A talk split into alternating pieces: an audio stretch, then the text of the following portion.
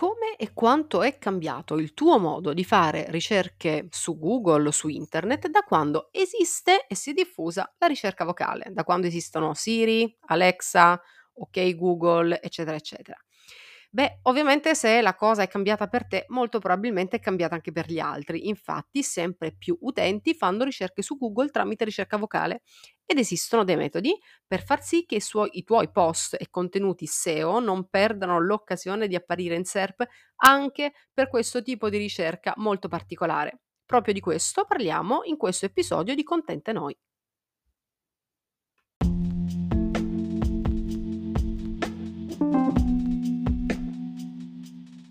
Sono Sabrina Barbante, blogger e blogging coach.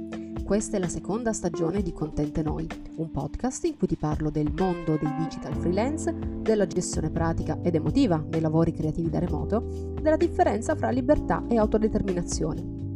Dal momento che nasco e cresco come travel blogger, ogni tanto ti racconto anche destinazioni e pillole di geopolitica. Ovviamente ti aspetto sempre a casa su sabrinabarbante.com. Chi saggiamente segue il mio blog, gli articoli che scrivo quotidianamente, soprattutto nella sezione blogging, eh, probabilmente si ricorda di quando qualche tempo fa avevo anticipato in un articolo e quali sono gli ultimi importanti update di Google, del principale motore di ricerca. Update, aggiornamenti da tenere a mente, da tenere sempre davanti agli occhi per continuare ad indicizzare i nostri articoli. Fra queste importanti novità ovviamente spiccava anche la ricerca vocale che è un'abitudine sempre più diffusa e riuscire ad entrare in SERP anche per questo tipo di ricerca può determinare il successo e la crescita di un blog o di un sito web. Alcuni dati dimostrano che dal 2020 il 30% delle ricerche vengono fatte senza schermo, cioè in ricerca vocale e soprattutto con risposta vocale. Quindi non solo faccio una domanda tramite ricerca vocale sul mio telefono, per esempio, che ne so, a Siri, se sono utente di un dispositivo Apple, e poi leggo la risposta mhmm, tramite insomma i siti che mi compaiono in SERP leggendo. No, no, il 30% delle persone fanno una domanda a Siri e ascoltano Siri che legge al posto loro la risposta. Quindi, ehm, ricerca senza schermo viene definita. Questo ovviamente grazie alla sempre più forte e capillare diffusione di sistemi di altoparlanti super sofisticati che permettono di interagire con il web dalle proprie case senza neanche toccare un dispositivo. Eh, andiamo per definizioni, cerchiamo di capire esattamente che cosa è la ricerca vocale, così poi scendiamo più nel dettaglio e capire bene come usufruirne nel nostro sito. La ricerca vocale è la tecnologia che consente a telefoni, computer, tablet e altoparlanti connessi a internet di riconoscere e interpretare le domande fatte dagli utenti e di mostrare su uno schermo o elencare sonoramente, come nel caso degli altoparlanti, i risultati della pagina del motore di ricerca, cioè la SERP, in base all'interpretazione dell'intento di ricerca eh, basato sulle parole utilizzate. Attenzione perché questa faccenda dell'interpretazione è fondamentale. I miei lettori e lettrici seriali e chi ascolta le varie puntate dei podcast o chi mi segue su Instagram, ehm, per non parlare di chi segue anche i miei corsi, vabbè, ha già letto una parola ma già intuito, già sentito una parola magica, nel mio nei miei discorsi, una cosa della quale parliamo sempre perché è fondamentale quando parliamo di indicizzazione, cioè intento di ricerca.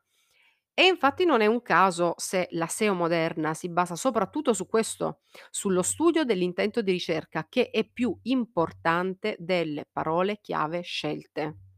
Ma andiamo per ordine. Cosa cambia nella scrittura SEO ora che sempre più persone ascoltano oh, le risposte dei loro dispositivi o fanno delle ricerche attraverso il, vo- il comando vocale? Tanto per cominciare, la prima cosa che cambia, proprio la cosa più ovvia, è la frasiologia e le combinazioni semantiche utilizzate da chi cerca e quindi è giusto che cambi in parte anche il nostro modo di scrivere e di scrivere in particolare le keyword, le parole chiave che scegliamo. Faccio un esempio. Eh, vuoi trovare i ristoranti vegetariani di Varsavia? Se prendi il cellulare, digiti uhm, la tua ricerca cercherai ristoranti veg Varsavia, tutto in minuscolo peraltro, perché nella ricerca digitale la velocità è più importante dell'accuratezza linguistica e, come ci capisce Google, nessuno mai, quindi non serve dare troppi dettagli. Ma se usiamo un comando vocale, per arrivare a Google dobbiamo passare dal comando vocale, dobbiamo passare dal suof dal software dei dispositivi di Siri, Alexa, OK Google e simili e da loro dobbiamo farci capire bene per poter arrivare a Google. Come? Usando delle frasi semanticamente comprensibili. Dunque, se invece di digitare sul mio telefonino parlo con Siri, la mia ricerca sarà: "Ehi Siri, indicami dei ristoranti vegetariani a Varsavia". Quindi la mia ricerca non sarà più ristoranti veg Varsavia. Cambia la ricerca. Ovviamente cambia anche la tipologia di risposta frasiologica che noi diamo ai nostri lettori. Quindi capisci quindi che se un tempo la tua costruzione SEO passava dalla scelta dei main keyword come ristoranti Varsavia, ristoranti veg Varsavia, Varsavia mangiare veg e altre combinazioni talvolta complesse, irripetibili, frasiologicamente scorrette, proprio brutte, ehm, oggi inserire delle frasi di senso compiuto nelle postazioni strategiche delle keyword all'interno dell'articolo, quindi parliamo proprio di SEO base, ehm, diventa la strada più giusta da percorrere per poterci indicizzare anche per le ricerche vocali. Ovviamente non basta questo per andare incontro all'opzione di finire ben posizionati in SERP anche per le ricerche vocali. Tra i trucchetti che ti dà oggi la zia Sabri per imparare a posizionarti bene anche per le ricerche vocali, io ti consiglio come prima cosa di usare bene parola chiave principale e parole chiavi e parole chiave correlate. Il primo consiglio che vo a voi che vole che do a voi che volete prendere questo 30% di traffico in crescita peraltro, perché è un 30% destinato solo a crescere, che si sta abituando alla ricerca vocale e che lo ha inserito nella sua routine navigativa, è quello di saper alternare bene le parole chiave principali e le parole chiave secondarie e correlate. Anche se scegli una parola chiave, mhmm, di media lunghezza, come ristoranti vegetariani Varsavia, non insistere inutilmente a inserire nel tuo articolo questa frasiologia complicatissima, ristoranti vegetariani Varsavia 5 o 6 volte, peraltro come ti suggerisce SEO Yoast o il tuo plugin di ottimizzazione SEO. No, la parola chiave che hai scelto, che serve per una ricerca standard, inseriscila pure quel paio di volte che ti fa stare più tranquillo.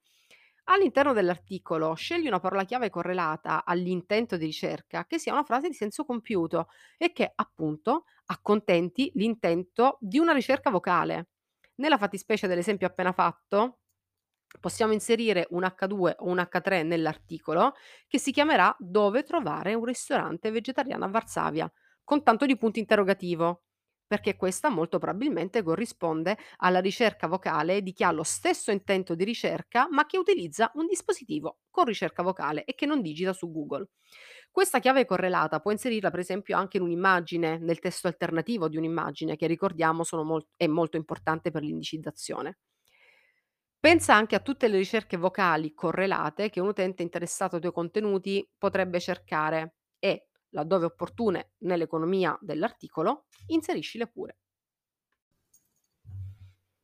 Altro consiglio: mai come nel caso della nuova frontiera della ricerca vocale, è importantissimo il rispetto e l'adeguamento del tuo sito e dei singoli articoli ai famosi Core Web Vitals, cioè velocità di caricamento, interattività della pagina e stabilità visiva. Quindi i primi risultati in SERP delle ricerche vocali sono le pagine più veloci, che caricano in media al doppio della velocità rispetto alle altre. Perché voi capirete per gli stes per le cose che abbiam detto prima, quando io faccio una ricerca vocale, prima di arrivare a Google devo passare attraverso un altro software, degli altri meccanismi, devo farmi capire da un'altra macchina, prima di arrivare alla macchina di destinazione, cioè Google. E in questi casi, mai come in questi casi, il sito leggero e navigabile è fondamentale, ci apre le porte dell'indicizzazione.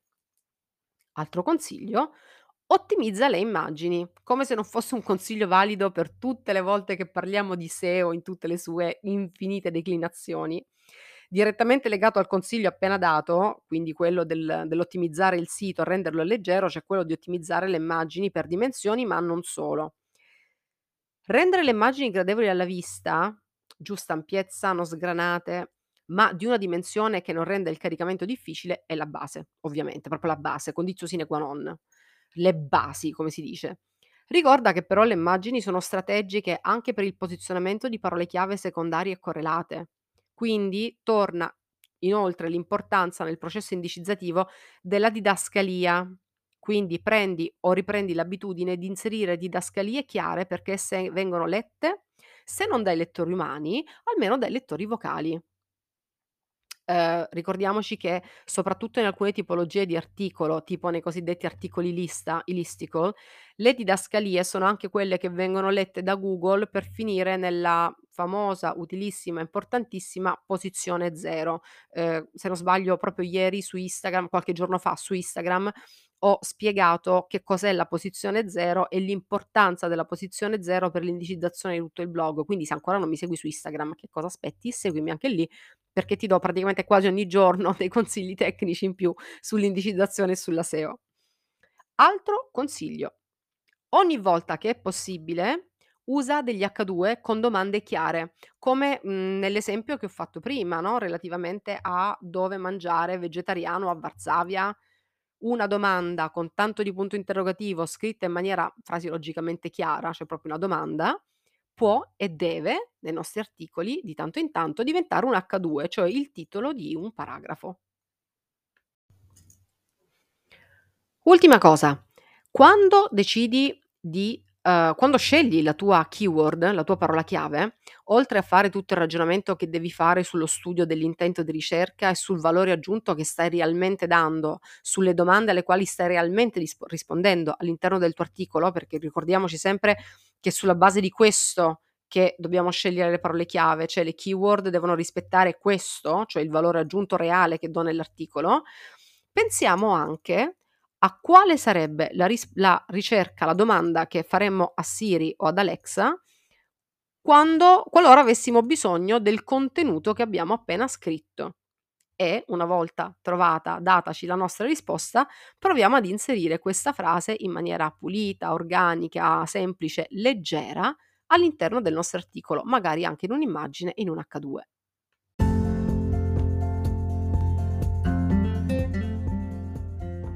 Grazie per avermi ascoltata fino ad adesso, spero davvero di essere stata di ispirazione. Noi qui ci sentiamo tra una settimana, ma ricordati che possiamo chiacchierare tutti i giorni di mondo digitale in Italia e all'estero, vita da freelance, geopolitica, viaggi e varie ed eventuali su Instagram e ovviamente su sabrinabarbante.com, che è la mia casa e ovviamente anche la tua.